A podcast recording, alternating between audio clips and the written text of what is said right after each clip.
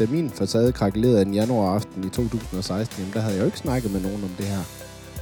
Man ser arbejdspladsens realia i øjnene og siger, jamen, jeg er ikke perfekt.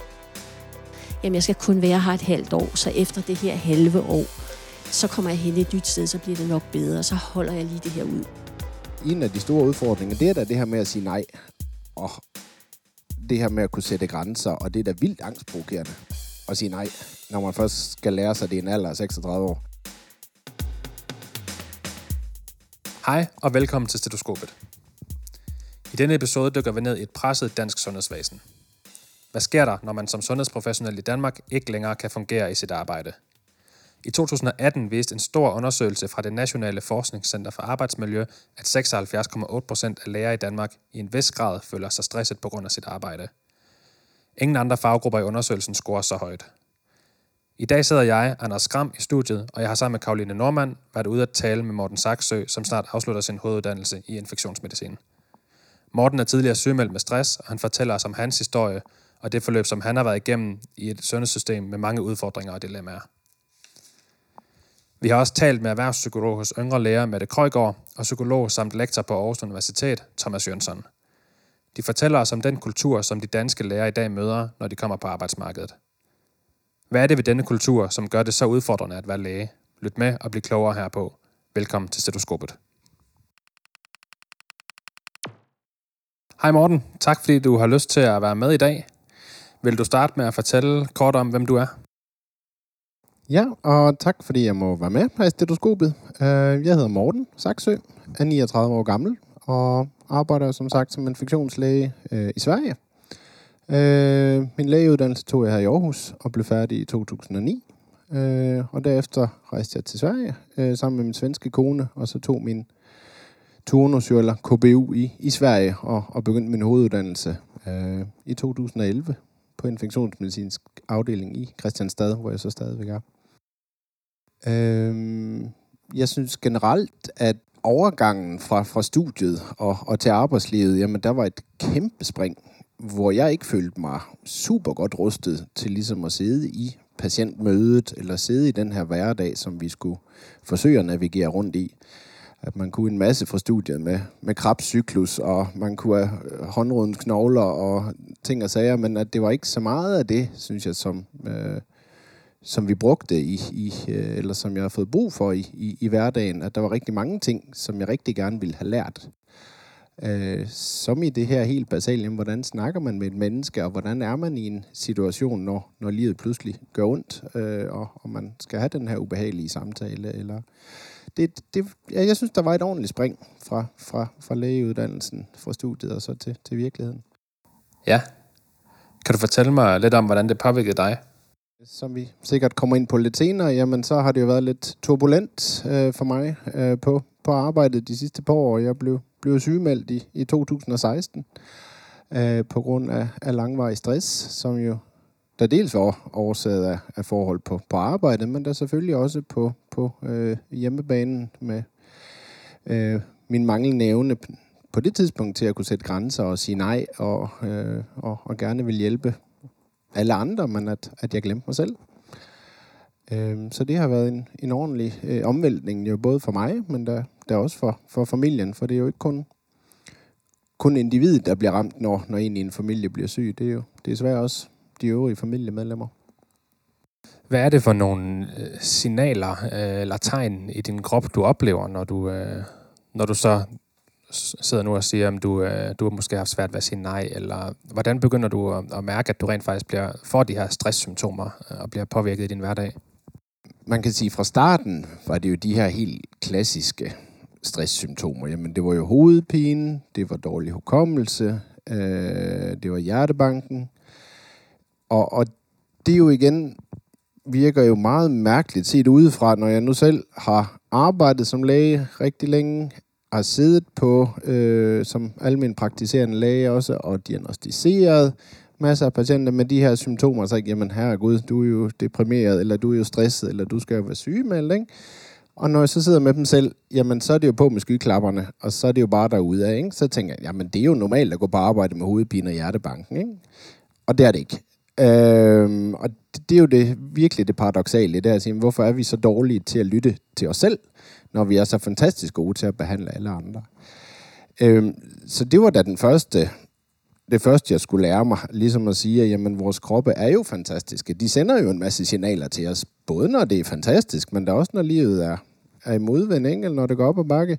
Og udfordringen er jo så at lytte til de her signaler, og ligesom at sige, hov, sover jeg rigtig dårligt, eller har jeg rigtig meget hovedpine, eller synes jeg, jeg husker rigtig, rigtig dårligt, jamen så kan det godt være, at jeg lige skal til at prøve at, zoome lidt ud og finde ud af, står, hvad står det her egentlig for? Og det er nok noget, jeg skal tage på alvor. Det er ikke kun noget, mine patienter skal tage på alvor, det skal jeg faktisk også selv.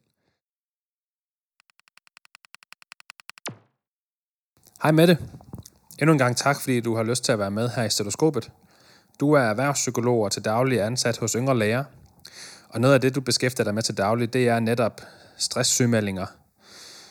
Har du lyst til at fortælle os lidt om nogle af de symptomer, som man oplever, når man er sygemeldt med stress? Det er jo lidt interessant, fordi der er jo rigtig mange, der lever med mange stresssymptomer. Altså for eksempel forskellige fysiske ubehag, trykken for brystet, hovedpine, svimmelhed, snoren i armene og sådan nogle ting. Øh, hvor jeg tror, at det er blevet sådan lidt øh, hvad hedder sådan noget, det, det er blevet sådan en hverdag for dem, at sådan er det. Øh, og på den, så kan der også være sådan noget med hukommelsesproblemer, eller uro, eller man, bliver, man tænder lidt af, eller sådan noget. For eksempel, når man kommer hjem efter arbejde, ikke? så har man måske klaret arbejde, så kommer man hjem, og så er det øh, derhjemme, man, man har en kort lunde og sådan nogle ting. Ikke? Så, så tegn, altså øh, mine erfaringer i de, jeg har sådan nogle grupper, som handler om at lære at håndtere det travle lægeliv. Der synes jeg, der er det allerførste, vi prøver at kigge på, det er at blive bevidst om, hvad er dine begyndende øh, belastnings- eller stresssymptomer, for, for at blive øh, klar på dem, for at du så kan reagere på dem og finde ud af, hvad er det så, der er kilde til, at du oplever de ting, du oplever. Man kan også sige, at nogen siger også, jamen jeg skal kun være her et halvt år, så efter det her halve år, så kommer jeg hen et nyt sted, så bliver det nok bedre, så holder jeg lige det her ud. Hvis jeg bare lige klarer det her, så, sådan, så kommer der en sommerferie, og så kommer der noget andet, og sådan, ikke? Så prøver man at holde det sådan ud, så siger man en gang, så, så bliver det bedre, ikke? Fordi du skulle gerne være i det, du er i, og, og hvad kan man sige, øh, blive beriget af det, og nyde, at du er i det, i stedet for at du hele tiden har dine tanker, hvor du siger, om et halvt år, så bliver det godt, om et år, så bliver det godt, ikke? Så ja, det er, er vigtigt at få stoppet op og sorteret og sige, hvad er de værste, altså hvad er de største kilder til det her belastning?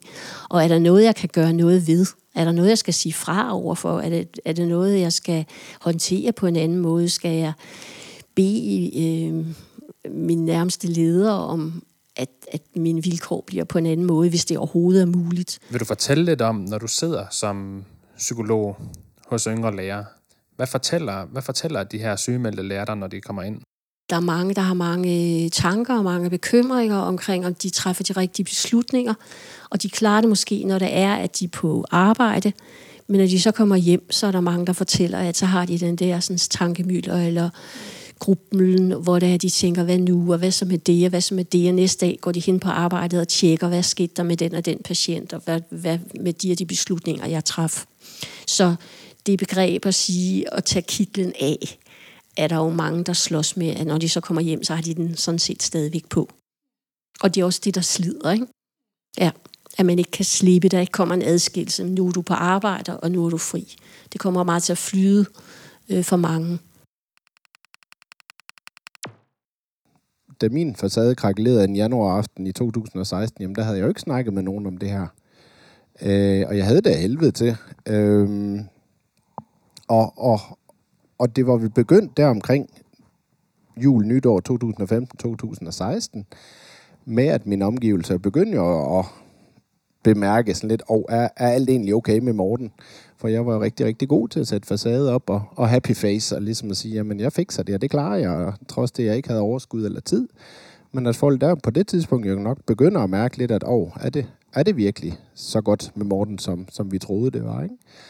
Øhm, så det her med at have det af helvede til, at folk egentlig begynder at, at gennemskue en, så at sige, eller sådan lidt øh, se, at, at der faktisk er rigtig, rigtig skidt, og så samtidig ikke ane, hvordan jeg skal snakke med nogen om det, det, det var rigtig ubehageligt at have det sådan. Øhm, og det gik så som sagt til en, en januaraften i 16, hvor, hvor det hele krakkelerede, og så kom det jo bare væltende ud i en usorteret søndflod jo, og, og snakkede jo længe med min kone om det. Og, og det resulterede jo så i, at, at det blev et lang, en lang mail til, til chefen og til, til vejlederen, ligesom at forklare, at, at det her det fungerer ikke, og jeg aner knap nok, hvem jeg selv er, og hvor jeg er på vej hen, og hvad der skal ske, og at som alle ved, jamen, så er det jo svært at blive sygemeldt fra sin familie, og, og dermed så blev det jo sygemelding fra, fra arbejdet. Og, og havde heldigvis på det tidspunkt, og har stadigvæk samme chef, men at chefen der var vældig forstående og indså, at det her, det er, det er noget, der kommer at tage tid. Og han sagde, jamen hjem med dig, og, og vi løser det her, fordi selvfølgelig så var jeg jo også vældig pligtopfyldende, og ville gerne hjælpe alle andre, og pludselig så skulle overlade en masse til, til kollegerne, var jo heller ikke en fed fornemmelse. Øh, men der var ikke rigtig så meget at gøre. Øh, men det er jeg rigtig taknemmelig for i dag, at have en sådan chef, som virkelig har givet plads til, at det må tage den tid, det tager, og det går ikke at presse igennem og sige, nu er du hjemme og hvile i tre uger, og så, så er du sikkert klar igen. Jeg hedder Karoline, og jeg sidder her på AU, eller Aarhus Universitet, øh, og jeg er medicinstuderende, og jeg sidder sammen med Thomas Jønsson. Ja, og øh, jeg er lektor i arbejds- og organisationspsykologi, og øh, det handler om øh, den psykologi, der er øh, på og i forbindelse med det at gå på arbejde på, på arbejdspladsen. Og det rummer jo øh, psykologi på alle mulige øh, mærkelige lag og vinkler. Så hvad kan man bruge, hvis man er nu en yngre læge, som skal ud på sin første afdeling og, og fungere som læge, for at man skal føle sig så klædt på som muligt? Har du nogle gode råd? Der må foregå en øh, tilpasning, hvor man ser arbejdspladsens realia i øjnene og siger, jamen, jeg er ikke perfekt, og det er heller ikke det, som andre kræver af mig. Og, og, og der kan det måske især være svært, hvis man oplever sig som... Hvis man oplever, hvis man stiller sig selv det krav, at man skal være perfekt, det harmonerer måske dårligt med at, at vise den sårbarhed og den erkendelse, den realistiske erkendelse af, af både ens styrker og svagheder, men måske især svaghederne, der er nødvendigt. Øh, jeg vil sige, min referenceramme i ved det spørgsmål er jo, eller historien er, jo, jeg har jo taget min KBU jo i Sverige, men min kone, der er pædiater, har taget sin KBU i Silkeborg, så hun kender jo lidt, og selvfølgelig har jeg kolleger også, der har taget KBU i, i Danmark, og jeg tror, der er lidt forskel på det danske og det svenske, i hvert fald hvad angår KBU'en, at for min egen del i Sverige oplevede jeg, at det var en uddannelse med at følte, at der var vejledning de fleste steder i hvert fald, så det ikke var sådan, at man fik Øh, øh, ja, øh, telefonen, og så smuttede bagvagten cirka, og så stod man med det hele selv. Ikke? Det, det følte jeg ikke rigtigt, at der var. Men at jeg da ved fra min øh, kone og fra andre i, i Danmark, at, at de har følt sig noget presset, og de har følt sig øh, alene, også når man har stået med, med, med ting, som man synes var vældig meget over ens egen kompetenceniveau, og at, at bagvagten eller øvrige personale måske ikke altid lige var der til at bakke en op. Øhm, så på den måde øh, synes jeg, det har været, været positivt i Sverige. Det, det synes jeg. Øh, men, men, men stadigvæk, at der har været et enormt spring fra uddannelsen til pludselig at stå ude på sygehusene. Det synes jeg. Jeg har i hvert fald øh, oplevet en stor forståelse for, at man jo ikke kan alting, når man er nyuddannet. Og at øh, øh, de steder, jeg har set, som selvfølgelig ikke er alle arbejdspladser, men det vil så sige en god arbejdsplads, der er man jo netop opmærksom på at få folk i, i nogle gode introforløb, lave nogle gode læringsmiljøer, øh, lave nogle trygge øh, relationer. Det giver rigtig god mening.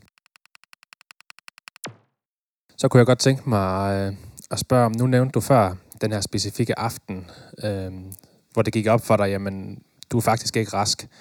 Jeg hørte det næsten som en eller anden form for erkendelse, du har fået på det her tidspunkt. Vil du fortælle lidt om, hvad, altså, hvad er det for nogle følelser og tanker, der, der går igennem dig den specifikke aften? Altså, hvad er det rent faktisk, der sker? Jeg har tænkt rigtig meget over den aften, fordi at, jeg har, tænkt, jamen, har jo tænkt, jamen, var det en specifik ting, der gjorde det? Altså, for man kan sige, jamen, hvis var der et dødsfald, eller var der et eller andet, som pludselig fik det hele til at tippe, ikke? Men jeg kan ikke komme på nogen specifik ting, eller årsag, eller hændelse, eller noget, som har gjort det. Men at jeg simpelthen tror, at, at der var simpelthen ikke plads i min krop mere til det her ubehag, det her frustration, følelsen af at have det helt af helvede til, og ikke ane, hvordan jeg skulle forholde mig til det. Og til sidst så bare, ja, gik der hul på, på boblen. Øh, jeg tror, det er det bedste måde, jeg kan, kan beskrive det på.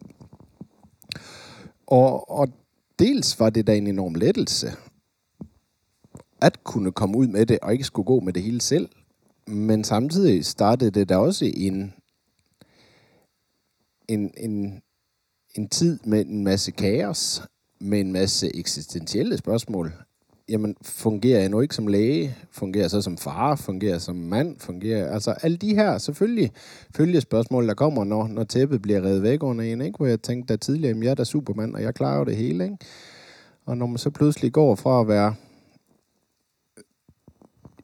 ja, far og læge, og så pludselig til at være en, en klods om benet, ikke? På en måde, når, når sådan bliver, bliver sygemeldt, og ikke rigtig kan bidrage med så meget, øh, hverken indkomstmæssigt, øh, eller ligesom bidrage med så meget derhjemme i familien, for man kan sige under i løbet af 2016, jamen så var jeg da psykisk til stede, men altså, eller, eller var jeg fysisk til stede, ikke, men psykisk var jeg da ikke overhovedet til stede derhjemme. Øh, og, og for at komplicere det yderligere, jamen, så da jeg blev sygemeldt, så var min kone jo højgravid med vores barn nummer to, øh, som så kom i marts 2016, da jeg har været sygemeldt et par måneder. Øhm, og som en del af min øh, stress, øh, jamen, så var jeg enormt lydfølsom også. Og som alle ved, der med småbørn, jamen, så skriger de. Og det, det er det, de kan, øh, og gør det tit og ofte. Øh, så jeg gik rigtig tit rundt med ørepropper i, eller høreværn derhjemme. For jeg magtede simpelthen ikke det her skrig. Og, og, og fik også rimelig hurtigt aflevere vores datter til min kone igen, for jeg kunne ikke gå med hende særlig længe, jeg magtede det ikke. Øh, og, og det her med som, som far og, og ikke magte sine egne børn, det, det går sgu ondt. Øh, så, så det var da rigtig meget utilstrækkelighedsfølelse i det også. Altså ikke føle, at du overhovedet på nogen plan Øh, og, og jo virkelig en identitetskrise af rang, og ligesom skulle prøve at redefinere sig selv igen, da jeg først kom op igen. Det var selvfølgelig ikke lige fra starten, for det var selvfølgelig bare et stort hul, sort hul, ikke? men da jeg da først var på vej tilbage igen, og ligesom skulle finde ud af, hvem, hvem er jeg egentlig, og hvad kan jeg?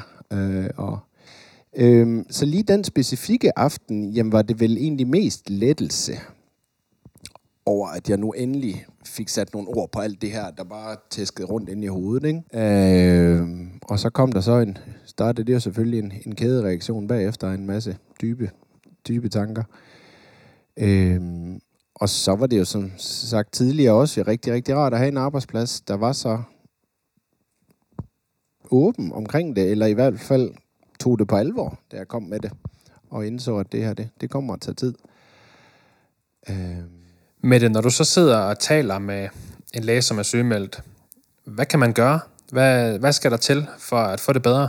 Altså, man skal øve sig i at kunne, øh, kunne lave en afgrænsning. Nu er du på arbejde, og nu har du fri, og man skal øve sig i at finde ud af at skabe ro i sin hjerne, fordi at der er så mange ting, man skal beslutte på arbejdet. Der er så mange afbrydelser, der er så mange øh, ting, man skal forholde sig til.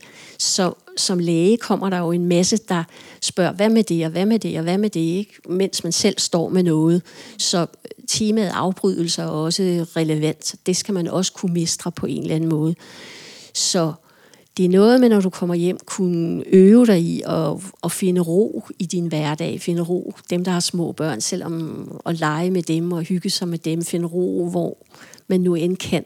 Ikke det samme som bare skal sidde og stige ud i luften, men det der med at få ro i hjernen, fordi at det er krævende det lægeliv. Ja. Så når du spørger om sådan anbefalinger, så er det sådan noget med at adskille arbejdsliv og privatliv. Ja. Ja en af tingene i hvert fald, ikke? Åbenhed er vel en af de øh, kodeordene, eller en af de her øh, ting, som min kone og jeg fra starten jo valgte, Øh, at det var vores strategi om, at vi ville være åbne omkring det. Ikke skamme os, ikke prøve at tyste ned. Og det har fungeret rigtig godt for os. Jeg siger ikke, det fungerer for andre, men at i hvert fald at være, fortælle om det til arbejdet, fortælle om det til børnehave, da børnene jo gik, og, og skole også jo. Øhm, da jeg startede, jeg var sygemeldt i første omgang fra januar 16 og så ind til juni 2016 og tænkte da, at nu skulle jeg tilbage og prøve at arbejde, øh, og arbejdstrænet i, i en måned, øh, og det vil sige to timer hver dag. Tjek mails, øh, drikke kaffe, ikke nogen patientkontakt. Men var der et par timer hver dag, øh, og det var selvfølgelig alt, alt, alt for tidligt, jeg startede efter de her 4-5 måneder, men det vidste jeg jo ikke på det tidspunkt. Øh, men det, som var positivt på det tidspunkt, jamen det var, at jeg sendte en lang mail til mine kolleger, sygeplejersker, læger, og bare fortalte lidt kort om situationen. Hvad var det, der var sket de sidste 4-5 måneder?